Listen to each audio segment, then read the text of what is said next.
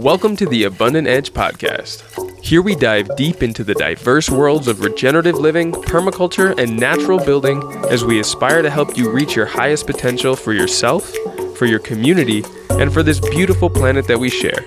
As always, I'm your host, Oliver Goshey, and I'm thrilled to guide you through this week's episode, so let's jump right in.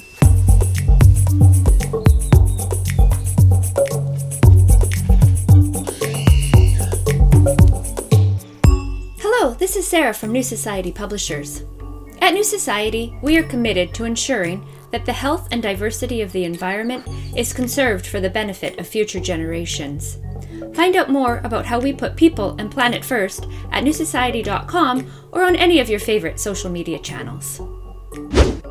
I've been so fortunate to get to speak directly with so many people who have created incredible examples of permaculture abundance and ecological health and resilience through this podcast.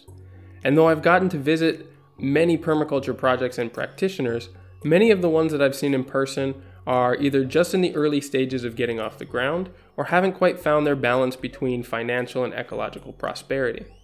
The best examples that I've seen in person are the projects that Alex Kronick and his team have managed in the area around Antigua, Guatemala, namely Caoba Farms and his new project in Paramos. Now, back in season 2, Neal Hegarty, who I used to work with on the Granja Tzikin project, interviewed Alex in an interview called The Most Impressive Permaculturalist That You've Never Heard of. And since then, I've been back many times to visit Alex both at his farm slash event space slash restaurant at Caoba Farms, and even more notably, the larger project that has been underway for just a couple years in the town of Paramos, northwest of Antigua. There, Alex has been combining pieces of land that he's been able to acquire as he builds towards his dream of restoring the native forest of that region and strategically incorporate agroforestry, market gardening, ecotourism, and event space to ensure the value and protection of the native ecosystem is preserved indefinitely. Now, though I didn't have the time to bring recording equipment along on the few trips that I made up there in person, I got to catch Alex on a call later to ask him to go over a few of the many intricacies of his plan and steps for development that are still in the early stages but gaining incredible traction on his site. In this interview, we cover many of the details of the unique climate and context where the land is located and how it informs goals and designs that Alex is developing. He talks at length about how he and his team are choosing which of the native species to propagate and use for reforestation, and how they're creating nurseries to grow thousands of trees at a time. We also talk about how the government incentives for reforestation in Guatemala are not as beneficial as they might appear, and how navigating the regulations can both help and hinder ecological goals. We even cover how different trees can affect the water table on your land, passive irrigation methods, even education programs for school age kids, and much more. Now, I've learned so much from Alex and his methodical approach to land based projects. He's definitely one of the voices in permaculture and ecological business that I hope more people look to and reference as examples of no nonsense, results based progress. I've also included a bunch of pictures from his farm and nursery that Alex sent to me, and you can check them all out at the website at abundantedge.com. Now, there are a few moments of bad reception from the internet call, but they only last a few seconds and it's not hard to follow. So, with that said, I'll hand things over now to Alex. Hey, Alex, thanks so much for making the time today. How are you doing, man? I'm doing good. Um, it's a great day here in Guatemala. No rain, which we need, but other than that, it's a nice day. Nice. Now, so you guys are in the rainy season right now. You said you've got a dry day today, but you've got so many other things going on with your life. You're splitting your time between multiple businesses, multiple land projects. You just recently had a child. Congratulations on that. Thanks. Uh, yeah, lots of big changes. I actually quit my other job last week, so I'm full time now at the farm. Whoa, that's a big step. Congratulations on that as well. Yeah, we'll spend more time with my daughter and wife. Figured uh, yeah, they're worth important. it. You never get that time back. Now, look, so we did a previous interview with you. It was Neal who did the interview with you last time. And so we'll breeze past your background um, because if anybody is interested, they can check out the previous episode that we did called the, the Best Permaculturalist That You've Never Heard of. So you grew up mostly in Guatemala, but you split your time between the U.S. and uh, and Guatemala for a while. We talked in the last episode about your project in Antigua, Caoba Farms, and until now, you've been known mostly in your community and around the world as the founder of Caoba Farms in Antigua, Guatemala, which has been featured in the New York Times. You had a lot of success with that project. Uh, like I said, any listeners who are interested in that can go and see the previous episode. But let's talk about now your project in Paramos, which is a town about 40, 45 minutes drive away from Antigua. And half an hour, about half an hour. Oh, about half an hour. Good. Not too far to go. And I've been out there to visit a couple of times, but it's been a few months since I've seen you now that I've moved out to Spain. So tell me a little bit about the vision for this project and kind of set the scene for me. What kind of terrain are you working with and what's the overall vision? Okay, so Paramos is a much different project than Caoba Farms here in town. It's um, three acres uh, in town, but uh, Paramos is 200 acres and expanding as we're looking to buy more land as it comes. Um, I have businesses interested in investing for growth in it. Um, and the idea behind it is more reforestation, uh, greening the mountains, getting more water, uh, and uh, biodiversing the species that are around.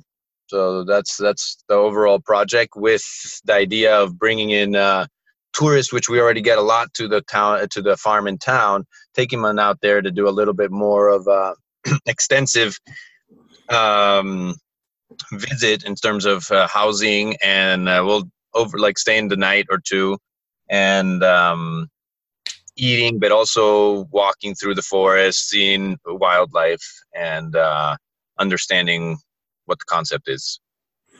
Now, you are also still kind of producing food crops there as well. You've got something about like if, if I remember correctly from the last time I was out there, it's about a 60 40 split 60% of the vegetables and the food that you produce for market being set out in that uh, land in Paramos, and about 40 at Caoba Farms, mostly just because it's a much smaller operation. Is that right? Yeah, that's correct. And so you're kind of in this very hilly, mountainy terrain, actually in both sites, but because the site in Antigua is smaller, it's not so um, it's it's not on such a pendiente, um, a disleveled surface. But out in Paramos, you've got uh, serious declines going into this valley, and there's probably a ton of microclimates in there. How did you kind of decide on where to focus on producing your crops and where to focus on reforestation? So I focused on where to plant crops based on where there wasn't forest. I'm not going to cut down forest to plant trees, eh, to plant veggies or others items. So I'm protecting the forest that's already there. So I chose areas that were already deforested since uh, the, the land that we've got there has been purchased through multiple neighbors. So we started with one decent sized property and we've been buying out the neighbors little by little. And so cho- choosing areas that are not forested, um, have a good sun exposure. And uh, very important there's springs and um, so choosing areas where we can gravity feed from the springs. So yeah getting, the, the, the, most um, optimal areas. That doesn't mean we can't farm a, a, elsewhere but in order in order to get the most out of out of the resources there those were the areas that were chosen. And there was plenty of them so that's where we're at Sure. Now, give me an idea of how degraded the land was when you purchased it, because, like you said, it had gone through many previous owners, many of whom had kind of deforested the the terrain, and others who had planted perhaps different crops like avocados, um, or or perhaps used it as pasture land in the past. And you've got quite a diverse yeah, most, area. most people who we bought the land from were planting uh, vegetables for export um, basically on on certain seasons, and then on the other seasons they were planting corn and beans. They're staple foods, but everything was done non-organic, and therefore we had to go. We're, we've been doing processes to clean out all all the trails, all the traces of all those things by letting it weed, collecting then the weeds, planting certain types of crops that um, absorb um, these nutrients and then using it for animal feed and then uh, and then getting into actual um, planting of crops. And what kind of plants have you been using for the remediation of the land? Uh, we've been using like daikons. Uh, those seem to be very well. You know, they're like these big roots, radishes, and uh, they tend to loosen up the soil, absorb all the all the heavy metals and any uh, uh, salts and all sorts of other stuff left behind. Um, so we've been using that and fodder fodder beets. I guess that's how you call them, fodder mm-hmm. beets. Yeah. So those have been the main the main ones, uh, followed by some legumes that are like uh, you you can use as uh, kind of like a chop and drop thing. So um, those those have been more of the the things we've been using to clean out the area. Plus, we left it at least a year, over a year, just weed out, and then took out all those weeds and uh, composted them somewhere else. So. And now you're saying you were feeding those a lot to your animals as well. You've got quite a number of different animals. And tell me a little bit about how you manage those in rotation and with different types of feed. Yeah, so we have pigs, we have lamb, we have ducks, we have chickens. Um, those are the animals we're running out there and um, yeah, we just have them fenced in uh, in decent sized areas, and every so often we move them from one fenced area to the next, and then to the next, and behind either comes another animal or a crop, and then when it's greened again, we keep moving them back in. Um, we use the water from the spring, and um, 50% of the time we're using corn that we grow at the farm. The other 50 we have to outsource it, try to get the best that we can when we can when we're not growing our own. And uh, we're starting to do all our hay bales so we can have um, a lot of dry food during the rainy season when they need dry food or else you know only green food is not enough. So we're working on on trying to be as as sustainable as possible with these animals trying to feed them as much as possible from the farm. Um, so that's really what we do. Uh, the only animals that are not I'm not too happy about are pigs uh, when they're breastfeeding. I gotta kind of give them a, a, supplement, but it's only during the feed the milking process. The the when they're feeding their babies, they tend to go very um, very lean when they have 10, 12 piglets sucking on it 24 seven. Yeah, yeah, I can imagine. Now, yeah. tell me about the unique situation of your water resources there because you're in the wet, dry t- tropics that I've talked about a lot on this podcast in the past because it was a very similar climate to what we had there at the lake. But even though you get a huge amount of water in a certain season, it's almost completely dry for about half of the year. And given those big changes in elevation, how are you making sure that water gets where it needs to on the land? Yeah, so uh, one of the main things is where we're uh, we're applying swales um, from all the roads where the cars come in into the property. Plus, uh, in certain areas, it's it's such a big property; it's hard to do it on the whole thing. But uh, we're moving little by little, putting swales here and there, some key lines. Um, but also, we're planting lots of uh, forest, you know, and uh, planting lots of trees. Uh, I've been learning a lot about planting trees in that area. It's different in everywhere you go. But um, let's say this year my goal was 10,000 trees. We weren't really able to plant 10,000. We got 5,000 in. So that's really good. Um, I'm still happy with that amount. Uh, the best, the, the difference between this and last year is even though we planted a lot of trees last year, is last couple of years we've been planting lots of trees and the majority have been dying out. We've been planting either too late in the rainy season and they're not sticking, or we've been planting too early in the rainy season and the weeds out outgrow the the trees. So this year we're we invested in some um, weed whackers, a lot more weed whackers and stuff to keep and some keep the weeds down when we're planting the trees. So we can tell already that most of them are going to succeed this year. So that's good. So our nurseries basically we're not buying trees and we're not buying seed that's what happens most of the time is most people are planting trees that are not from the area or are reforesting with non-native species. Um, they're more like species that you can take advantage of like lumber species and therefore you disrupt a little bit uh, if not a lot um, the system uh, so the idea is we're planting special species of the area where we're getting our own seed from our forests. We're making our own nurseries.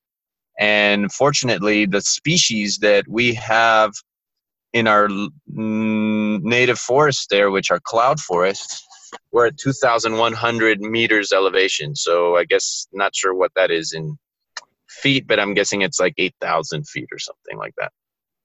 Maybe, yeah, something like that.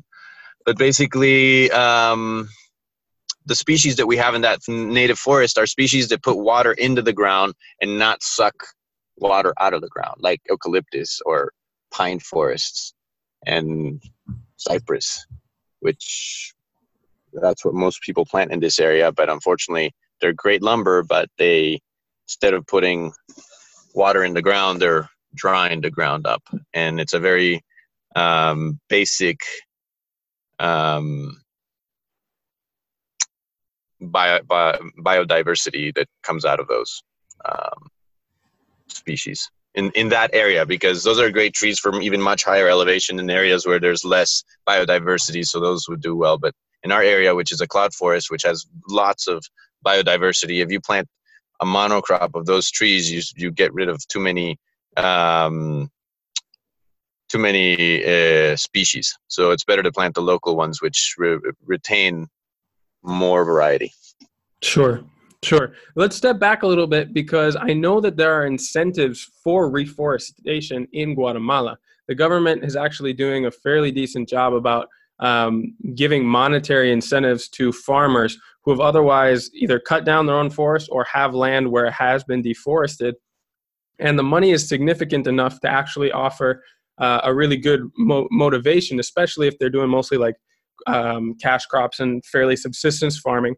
So where are the benefits to these policies and where does it kind of hold back especially when you're talking about biodiversity in these cases yeah it's a complicated uh, thing to touch but basically i'm not a big fan of those uh, incentives um, i do do a little bit of them because it helps you get a big ally in case of a neighbor trying to do something wrong or uh, something happening nearby you can put a little bit halt and pressure on that.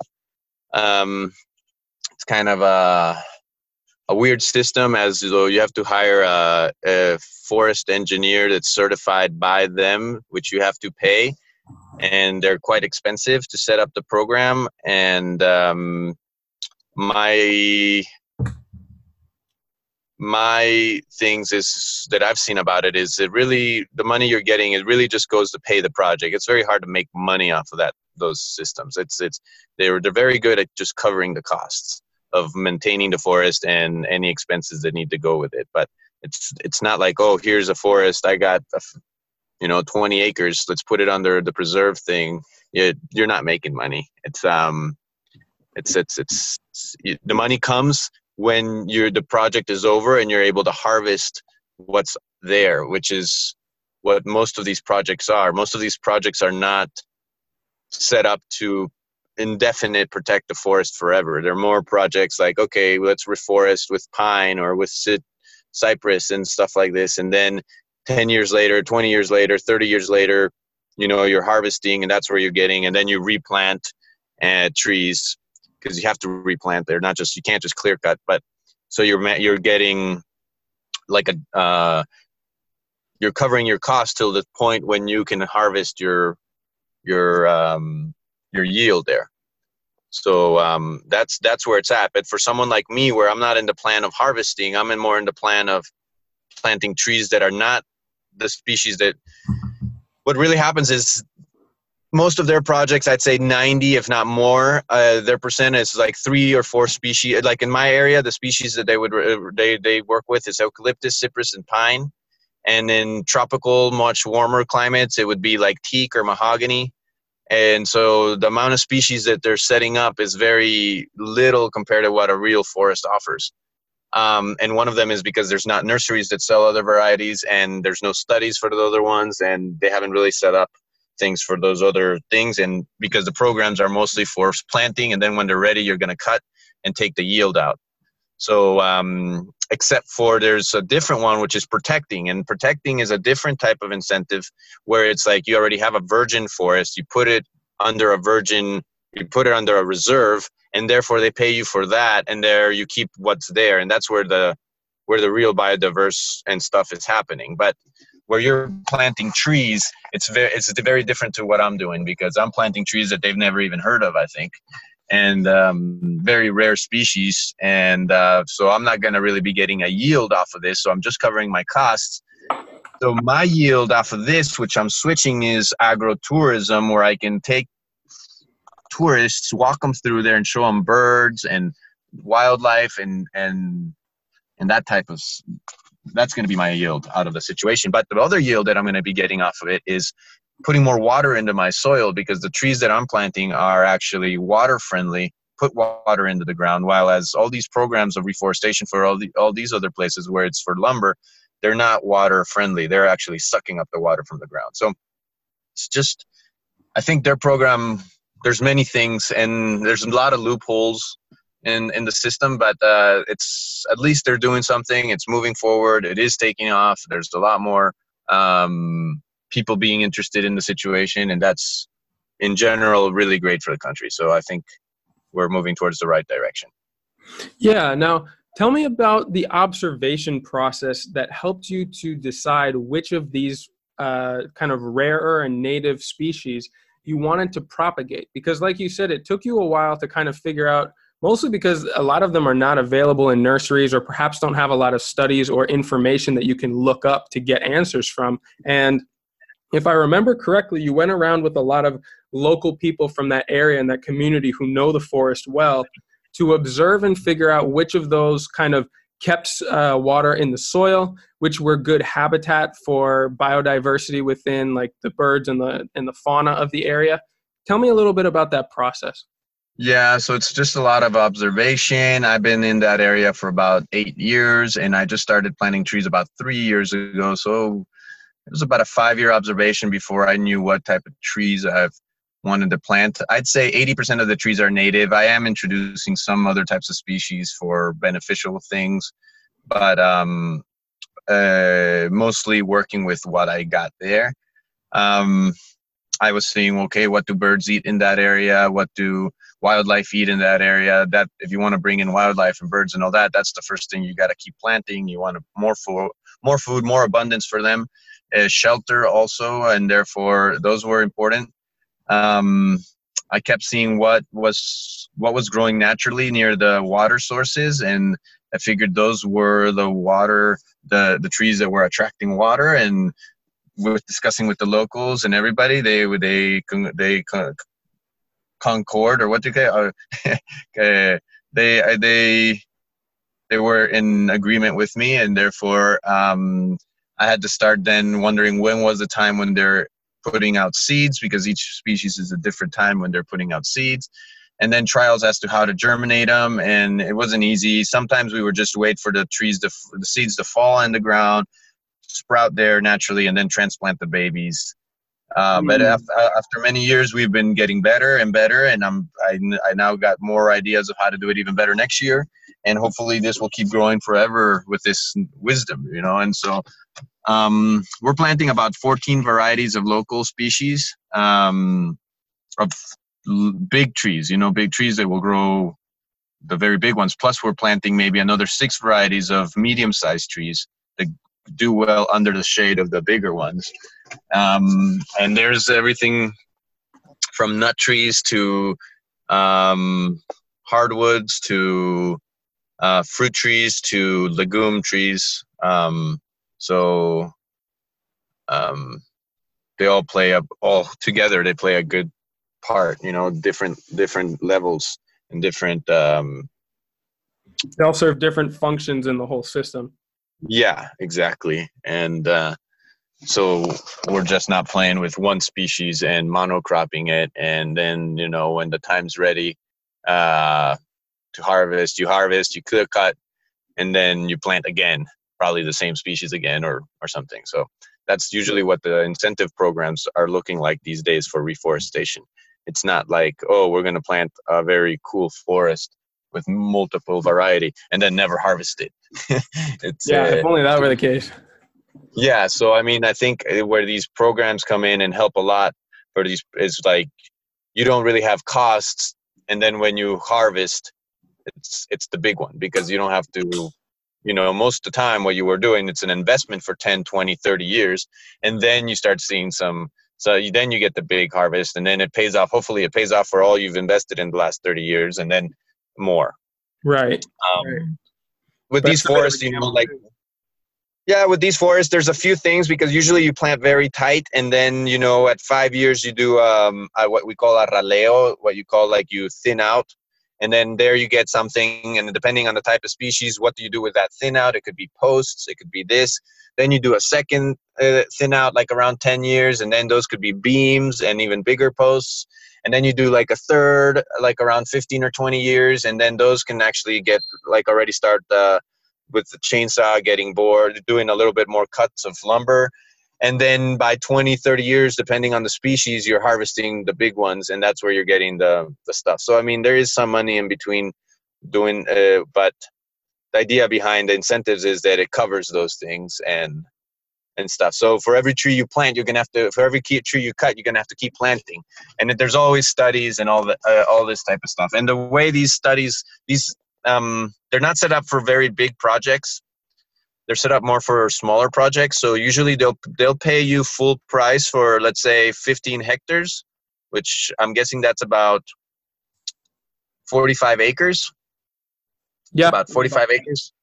So 45 acres, they they will they will pay you full price on a project that's 45 acres. But as, if it gets bigger than 45 acres, then it really goes drastically decreases. So basically, you get paid full price for 45 acres and for every acre above that. So if you have a 100 acre pro- program or a 1000 acre program let's say every acre after the 45 you get a fifth or a tenth the amount. So if you were getting $100 per a- a- acre a year that's $4500 a year uh, that's full price. Then all of a sudden you're getting $10 an acre after that.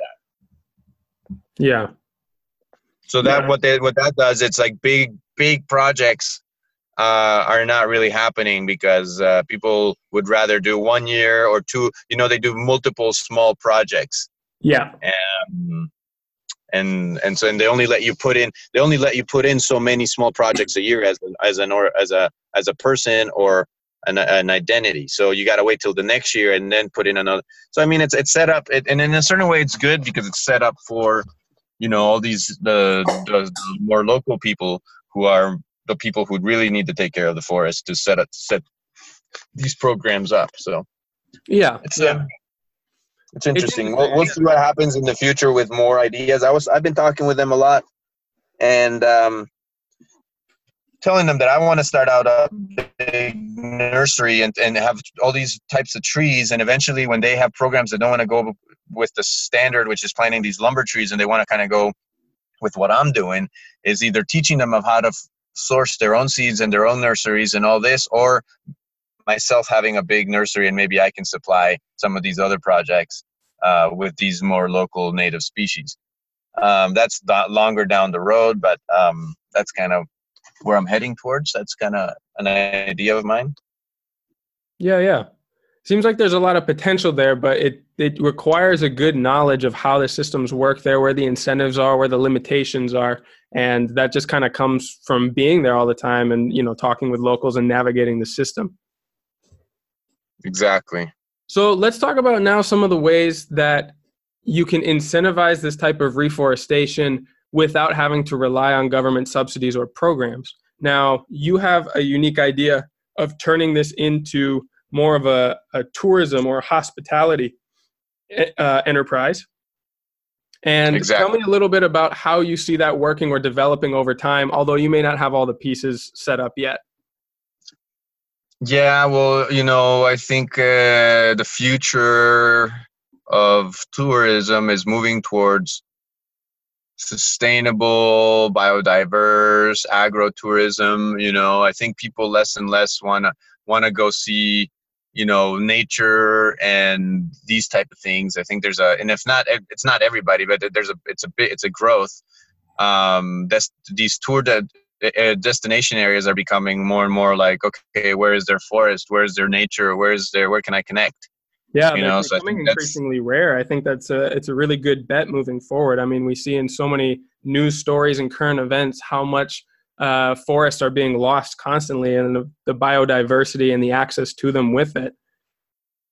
Exactly. So I think that's a future thing for for business. Uh, unfortunately, because it, should be nice to just go wherever you want and see nature, but um, and especially nature where you understand nature because a lot of people don't understand nature so it's nice to go somewhere where there might be a guide or someone who can tell you about what's happening because what i see is different than what someone who's never been in my area sees. So it's like they would just walk and kind of be clueless of half the stuff unless you're really know about the area or about the species or what's happening there. And so um, these type of agrotourisms where there's like a guide or someone talking about the situation you know um, I think is is is is good, and also um, the idea is uh, for healthiness, you know, and awareness. So talking about awareness, and also simultaneously, you're out there in nature. You're gonna eat healthy food.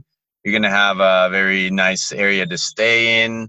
You're you're away from noise. You're gonna hear na- uh, birds. You're gonna hear. You're not gonna hear the highway. You're not gonna hear, uh, you know, all sorts of things that come with being in a city. And if you're lucky, you get to see uh, other types of. Uh, yeah, I think that's that's uh, that's kind of the where I'm where I'm pushing for. Like you you escape for, and not just not just um, international tourism, but local tourism as well. There's a you know there's a lot of people in the city who have money and just uh, never are in the forest or never are they're, they're in a city and they want to get out for the weekend and, and the beach could be a destination you know the lake could be a destination but the mountains could be a destination as well. And um, yeah you go out there you eat healthy there's retreats we can bring in like special uh, workshops whether it's like meditation or whether it's yoga or whether it's people who are uh, cleansing or i mean there's so much stuff out there nowadays it's just bringing the right person out there and offering the workshop. Yeah. And in that type of environment in that type of environment it just um, it's really nice you know and then at the same time not only nature but you can see about the crops and how we grow the crops and how we become a sustainable project producing our own seeds producing our own fertilizer you know uh, and what you're eating. And it's a, this whole like lifestyle and this whole system that we're trying to basically so you can get more aware of it. Yeah yeah. And the nice thing is like perhaps i think you know the owners of Hobbitenango too um, the the guys yeah, who kind of took, yeah, took mm-hmm. Yeah, the guys who kind of took a risk on on a concept up in the mountains outside of Antigua, not you know similar distance in some ways from where your guys are situated. And at this point, they've got they say seventy to eighty percent of their clientele from Guatemala domestic tourism. And when they started that, they didn't really have any ambition that there would be that much interest within the local communities to go out and see natural areas. But now that's their bread and butter clientele. And it's really nice to see that there's kind of an awakening towards appreciation of the natural resources within the country. Whereas before, I think there was maybe more of a value placed on going to the beach or going to other countries and starting to recognize how rich uh, the, the ecosystems within that country are themselves. Exactly. Yeah. So now, let's talk a little bit about the unique circumstances that you have there. We talked a little bit about the terrain, the microclimate, the elevation where you are. Let's talk about some of the challenges because I, I remember, lost you. I lost you a little bit. You lost me there. Okay. Yeah. Start out again. Sure. So let's let's talk now a little bit about the challenges that you face in that scenario because one of the first times that I went out to see your site on Paramos, it was still recovering from a big ash plume that came from a volcano, which, I mean, you're right in the area of that volcano. And there are a lot of things, not just as far as like natural disasters that can threaten the ecosystems there, especially when they've become brittle through deforestation, but also some of the difficulties of the way that your neighbors and other people in the area are managing their land. So, can you talk about some of the challenges that you have in your reforestation efforts? Yeah, um, like you said, neighbors who are just in the opposite instead of like planting trees, they're into cutting trees, you know, so it's very complicated with that. Um, basically yeah that whole volcano thing i mean we're not really in the in the line like you said it just really depends on the on the winds if it blows up and the winds are on the direction that we're at then that's where we get some troubles but it's got to be when it blows up hard because a little a little a little thing even though the winds are towards our direction but that, that'll happen once every five years and so that's something we have to put up with i think the forest doesn't get uh, bugged with that i think we didn't have any issues with the forest so uh, planting forest is great. It doesn't. It's a. It's a. The agrotourism and all that doesn't affect anything because it doesn't really ruin the forest. Um, what it does is it ruins our, you know, our vegetables, and uh, sometimes our fruit trees if they're on flower or they have fruit on them. Um, so that's where we have to watch out a bit. It doesn't really kill the fruit trees. It just we lose the harvest for the next six months. Um, mm-hmm. So those are some of the challenges um, as people cut down trees like neighbors cut down trees well there's less water and less water and that's why i'm planting more more trees and more trees and um and so i think those are the biggest challenges again um i think those are what we're we're finding with with with the challenges more and more and you know neighbors planting with non-organic products and so where you're planting you got to make sure you're not downhill from these people that there's that your water source is not uh, contaminated and and stuff like that. But we're in a pretty good spot, so I think we're covered from all that those areas. Um, but I think those are the most challenging. And then at the same time, that the community or the government wants to work with you instead of being a barrier. I think those are the always the biggest challenges as well. Sure. Now, with that in mind, do you have a strategy or an ambition to reach out to larger parts of the community or even other parts of Guatemala and the surrounding areas to kind of bring this idea of how someone could reinvigorate a natural forest, especially for the long term, and view it through a different type of profitability lens rather than just as the value of the, the lumber itself? Yeah, I'm trying to work with neighbors who want to work with me. Uh, the thing is, they they're on a day to day thing. You know, they're they don't they're not on a three, four, five year vision. You know, they're like, hey, what can I do next month to make my money? You know, so it's hard sure. for the, when I try to sell them something, you know, it's hard for them to believe that something's going to happen really great if we, you know, two, three, five years down the line. Uh, so, and I, and, and sometimes I don't blame them, you know, they need to feed their families. They need to do stuff. They need to, they're, if they don't, they might not be around next, the next month, you know? So, um, I understand where they're coming from, but I'm trying to work with people and see who does want to work with us. And part of it is I'm donating trees uh, to people who want to work with us so they can keep planting with the native species because they don't have their nurseries. And second of all, um, just uh, reaching out and seeing, you know, uh, the community also as well, reaching out who wants trees and donating them. Um, I also developing good ties with them with simple things like just borrowing the weed whacker to to a local church, you know, and um, you know they need uh, some some uh, something, you know, and then just reaching out so they know that they can count on me. So then when I'm talking to them, it's not, you know, they don't see me as a like, oh, it's bullshit. You know, they're like, hey, this guy really wants to help out, and he really sees this as as a potential. Maybe we should believe him. You know, it's it's it's it's a very it's a very slow, long process to gain trust in these areas, and and um, and when I got two or three good good guys I'm working with, and then I think once they start doing it, I think uh, other people will will reach out more, and then they'll see, you know, and I think it can keep growing slowly, but um, you know, paving the path correctly, and yeah. then. Um, yeah, and then also uh, with schools, I'm starting to, to, develop a program with schools, uh, not necessarily in the area, but more like schools here in Antigua and where they want to plant trees, you know, and it was very easy for them to go plant trees. But then what I've realized, planting trees is very easy. It's a, you just go and plant it. You buy a tree, you plant it, and boom, there it's done. And you, the kids don't get any attachment to the tree. You forget. And part of the planting the tree is the three years after you plant it. I mean, it's not just oh, I'm going to go plant a tree and there it is. You know, one out of ten will survive if you do that. So right, right. there's a lot of maintenance and care for the tree after you plant it in the mountains. So that's something I'm trying to teach them the whole cycle because and the only way to do that is to to feel an attachment to that tree. So let's go collect the seeds together with the school.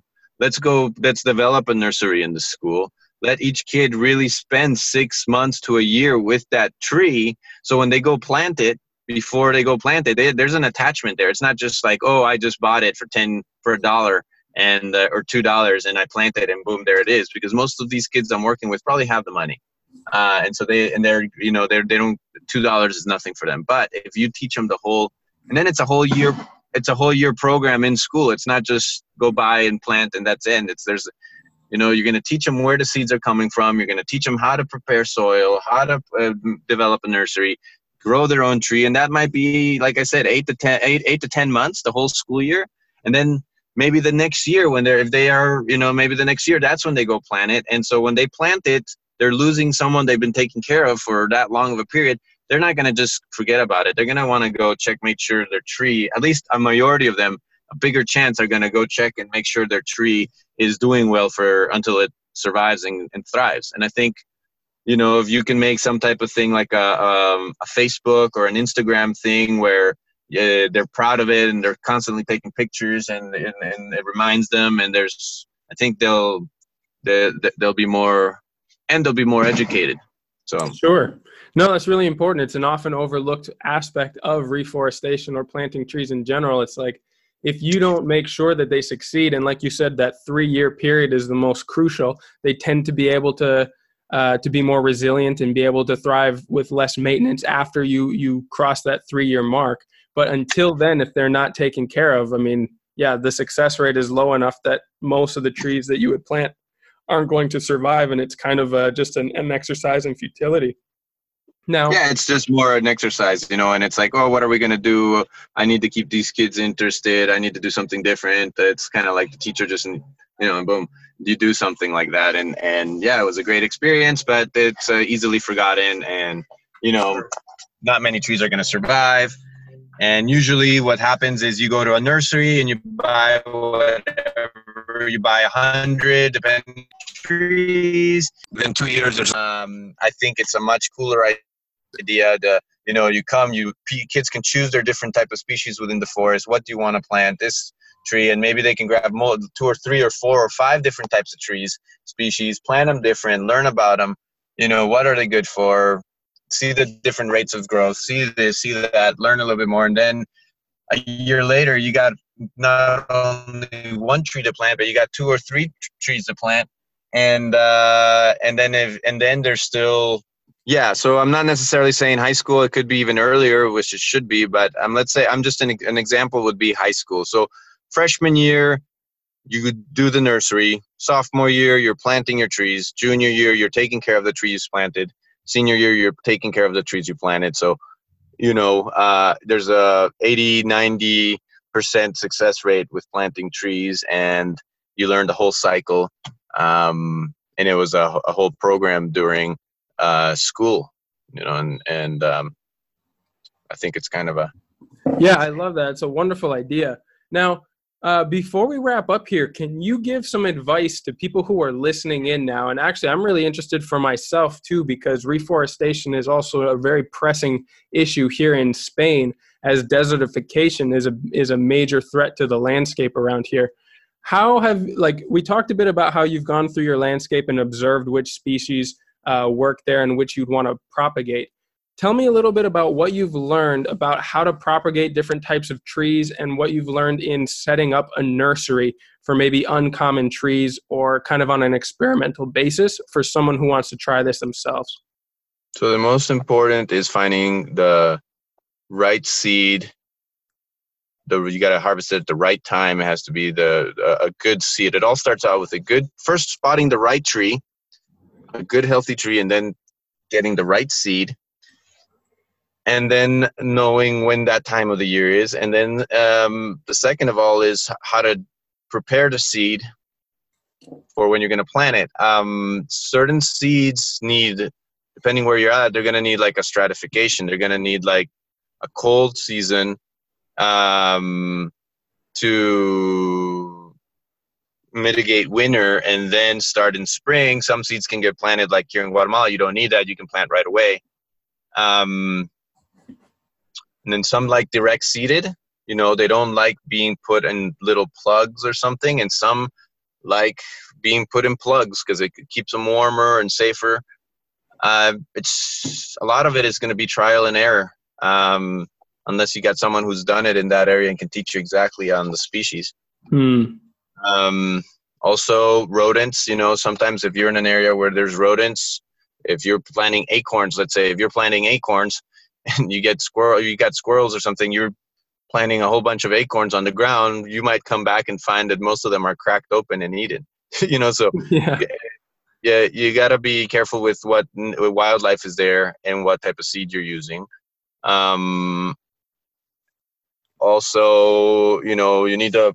Some trees like a lot more water than others, um, and then some some are more delicate with their root systems. So you have to be very careful as to when to when you move them, transplant them to, um, let's say whatever you're going to use to let them grow for when you can take them to the field Mm-hmm. And sometimes so those are you are better to just plant directly on on where where you can let them grow to the right size so there's a lot of technique behind that and what i would recommend is uh, starting as soon as possible you know like get your hands dirty go do it even if you don't know anything go experiment go read go look at the internet go go do something and that's the only way you're really going to become an expert at it because anybody can tell you something but those are just guidances to help you through the situation Sure.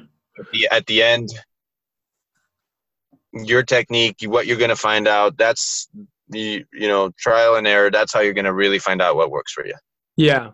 um, Now, I'm kind of torn between two methods that I've heard of. There's one where you baby the seeds and the saplings with, you know, potting soil mix and compost and make sure that they get the strongest start possible to try and get the the best success rate from the beginning. But I also know, especially within the permaculture community, those who just like scatter seeds out in the area or plant a ton very very close together and really neglect them and like intentionally in order to ensure that only the hardiest ones survive and that they continue to propagate from those sort of hardier uh, genetics from the ones that are able to, to, to last without that. So, like, they don't give them any special potting mix. Perhaps they use the exact same soil as you would find on site. Have you tried one or either of those methods and found some success or some advice? yeah i mean that's a, that that that system works very well as well um just have to have more seeds So, either or, it just depending on what resources you have, perhaps? Okay, so it's it's it's good. It works. It's just slower, and it's not as successful uh, as to develop. I mean, I, I like that personally. It's just you need uh, more time and more seeds than the other way. I mean, where I'm at, if you were to do that on a on a on an area that's clear cut, weeds will grow so fast that you probably have you'd probably have a one in 50 seeds that you throw might might survive Hmm. so um it's maybe even less. I mean it's it's it's uh it's a very i would say even less than that. So if you have plenty of seeds and time i think that would work. Um i've done it in certain areas where i don't even i don't even go and scatter the seeds. I just leave the alpha tree and let the same the, uh, the, uh, the alpha I, I spot alpha trees. I don't you know i leave those there and then let those just naturally drop their seed and uh, and have them be born naturally. And that's really what a natural forest does and that's really the ultimate way of doing it. It's just a much slower process. Sure. um, and and it's and it's not just like oh those are the toughest that's the best way of doing it i mean you can implement that those are the t- seed you choose that's where you, that's where a, a prof- like you have to be better at selecting when you do the other process. What i'm doing is you got to find the, what the, is the right tree. Which is the right tree that's dropping seeds and it's developing the best trees. Okay so that's the tree. There might be 10 of that same species in the area but choose this tree because that tree is the one that works for me. That's the that's that's the healthy one in the in the area. Then mm-hmm. then you you plant your your your seedlings. You know you choose the best seed off of that tree. You might have thousands of seeds from that tree you choose the 10% you're slowly eating as well and then and then you plant them and then there's still only like an 80% success rate when when they germinate even less maybe and then you start selecting as well and then you you go plant them and i've had very good success as the problem is you need to you know you need to make sure you're collecting plenty of variety of seeds because it's very easy to just do one species that that, that way yeah, um, yeah. So if it's uh, the other way, you just collect seeds, throw them all randomly, and nature will do its course, kind of. Um, ultimately, I think that's that's that's a right way of going about things. It's just I think it's slower and it's not as successful. Um, sure.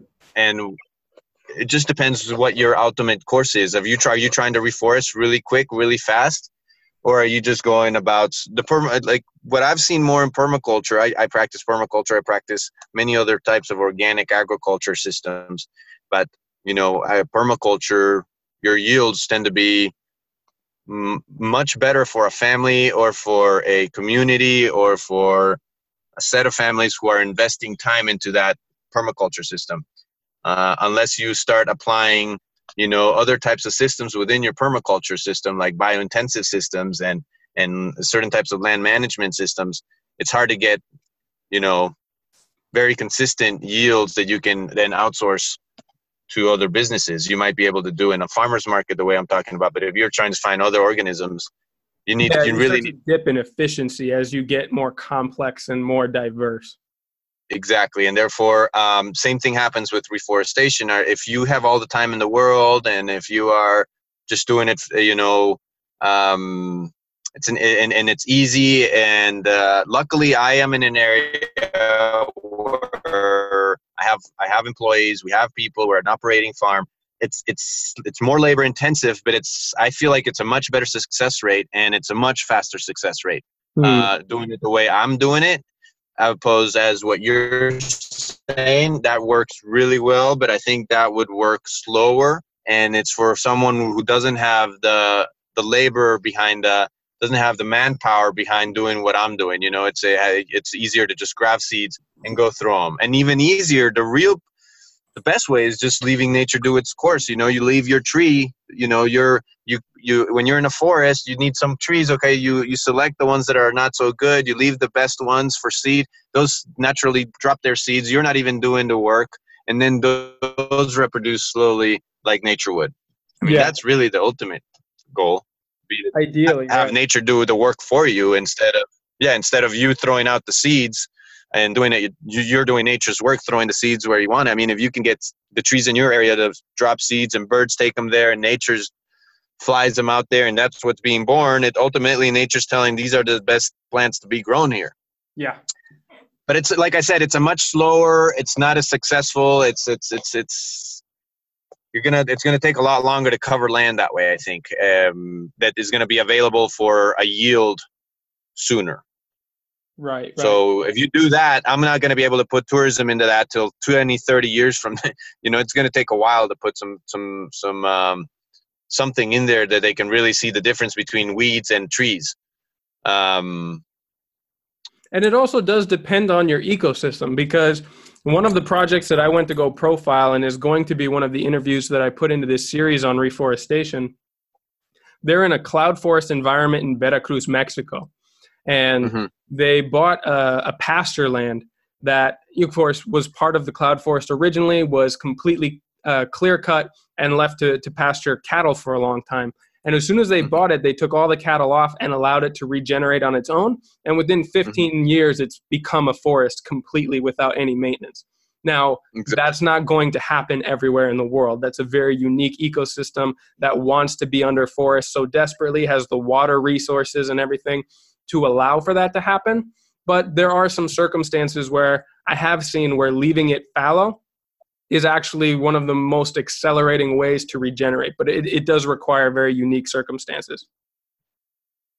Yeah, I guess it depends on the type of weeds that are growing in that area. Um, here where we're at, there's a lot of choker weeds, uh, weeds that uh, like are parasi- parasitic uh, mm-hmm. weeds, and therefore here, if you if something is, uh, they'll just start crawling all over it and choking it to death, and mm. and not letting it not letting it grow. So got to make sure you know doesn't mean it, it, it's just a success rate would be a lot and it and it works it's just a lot slower i think i think i can have a forest doing the way i'm doing and within five years you'll have something that are you know 20 25 feet tall trees within five six years um, so it's half the time at 15 years and being that area being uh, the right perfect space. So um, i think um, i think it just depends on the area what you're planning to do with it. Yeah. Uh, i'm very fond of just leaving nature do its thing. I have areas in my within my farm where i'm just not touching and i'm just you know i'm playing around with it and i'm just letting it go wild. And you know it's it, it, right now there's all these just all my the weeds where i'm at they grow 20 15 feet tall the weeds where i'm at you know and so right. they're huge you know these weeds and then eventually they start dying out and they weeds cover weeds and then that's when the trees start evolving. So the successive it, models of the forest naturally. Yeah exactly it takes two to three years before even a tree might sprout. And then it takes you know it just it's it's it's and it works great it's just areas they just if they're very isolated and they're very hard to plant trees on them those are probably the best areas to do if it's something that's within you know your your if you're trying to plant trees within the third and fourth uh, area of your permaculture project let's say mm-hmm. i would mm-hmm. say those are actually easier to do what i'm doing in your fifth and if you and if you have a sixth area let's say well maybe those are the areas you just want to let nature do its course Sure. You know, sure. they're just too far out. They're de- getting the trees out there, moving out to those areas, trying to take care of that uh, that situation. It's very labor intensive. It's too. It's it's it's complicated. Yeah, you especially know, when you start talking about the broad acreage that you're working on. When you start getting exactly. Really so there's a lot of areas in my farm where I'm just they're just very hard access, and those I'm just leaving them go wild. And those are the area.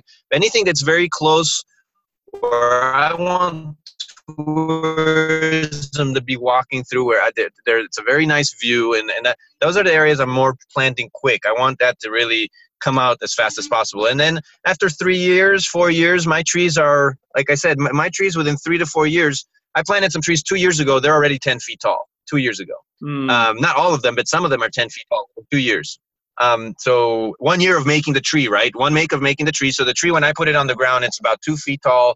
One, you know, by the time then two years later it's it's it's over 10 feet it's already starting to look nice within three within two years since i put it on the ground it's already it's it, it looks it looks like there's something there and then i might just take care of it for another year or so and and then I just let natural weeds grow, but the, the trees alone are going to create shade, and then so they're not going to let all the bottom grow too crazy anymore. They're going to control it. They're going to be dropping their leaves. They're going to start developing mulch a lot faster too. I use mulch from my forest as fertilizer as well. So if I depend on that mulch, how fast can I get that mulch production going? Sure. Um, I use a tree mulch forests, which then I compost with animal products and, and, and all sorts of stuff, whatever I can get my access to. And that's a very important uh, part of my fertilization is using uh, tree tree scraps from below. Basically, how soon can I produce that yeah, yeah. How soon can okay. you can you start to get the yield from the forest products like that so that it starts to maintain itself is what you're getting at? Yeah, it's like a byproduct and then I use that to compost you know with my animal manures and stuff and and I can create fertilizer for right, the right. for the for the veggies, for the avocados, for the fruit trees, for stuff like that. So I mean, there's another another thing behind that as well. So, but like year, trees that I planted three years ago, you know, I don't have to take care of that area anymore. Um, but you know, if I would have left it without doing this, like you're saying, it, trees would just be starting to sprout right now after gotcha. three years. Gotcha. And yeah, that's good to works. know. It's those types of practical answers that I love getting from people who are boots on the ground, really doing this stuff themselves. Because in different cases and with different uh, criteria, or different goals, different approaches work or or fail depending on like you said um, the amount of people that you have able to work on this and the goals of the project itself it changes the context and it's very good to hear uh, what you found through your your own practical experience. Now with that in mind can you tell our listeners how they can either get in touch with you to learn more or uh, find out more about the projects in general and uh, and get in touch Yeah, well, you can find us on Facebook at Caoba Farms uh, or Instagram, Caoba Farms. Um, we got a pretty decent response rate there. So if you want to contact us that way or our website, www.caobafarms.com. Um, and you can ask for Alex, that's me, and then I will, you know, we can start chatting together. And if it's something interesting, we'll, we'll, you know, we'll keep talking. Yeah. Um, I think that's the best way. Nice. And definitely to anybody listening, I highly recommend, certainly if you get a chance to visit Guatemala, Caoba Farms is one of my favorite places to ever hang out. The food there is amazing, and it's just an incredible place to see such a, a successful, kind of intensely managed, permaculture inspired, but also very pragmatic way of growing a lot of diversity and a lot of uh, rentable, like profitable crops. Um, as well as all of the things that you have set up there for uh, for families, for events. It's it's an incredibly inspiring place to see. So if anybody gets a chance, definitely check it out. And uh, Alex, thank you again so much for your time. It's been super inspiring to come out and see all of your different projects. I've learned so much from the observation and the experience that you've gained throughout this time and that you've shared with me generously. So I wish you all the best in these projects. I really hope I get a chance to come and visit you again before too long. And congratulations on your growing family as well. Thanks, Oliver. It's always a pleasure doing these interviews with you. I like, uh, I'm passionate about what I do, so I like getting my stuff out. And um, yeah, come visit us. Uh, now I quit my other job, so so basically I'm going to be full time here at the farm, and yeah, just come ask for me, and I'll probably be around. yeah, sounds good, man. All right, well, you take care. I wish you all the best, and we'll be in touch. Okay, thanks, Oliver. All right, bye. All right, that wraps things up for this week's episode. If you enjoyed this interview and want to find more like it, as well as articles and other resources, you can find the full library of previous podcasts at abundantedge.com. The best part is that you can search by topic rather than wading through more than 100 interviews by typing in any keyword or topic that you're looking for in the search function on the podcast page. I've spoken to experts on everything from growing your own food, building homes from natural materials, to beekeeping, vermicompost, permaculture design philosophy, and so much more. Thank you so much to those of you who've taken the time to reach out via comments and emails. Your contributions help me to make this the conversation that it's intended to be and helps me create more of the content around the topics that you're interested in. If you have any insights, advice, questions, or suggestions, be sure to send them to me at info at abundantedge.com, and I'll look forward to being in touch.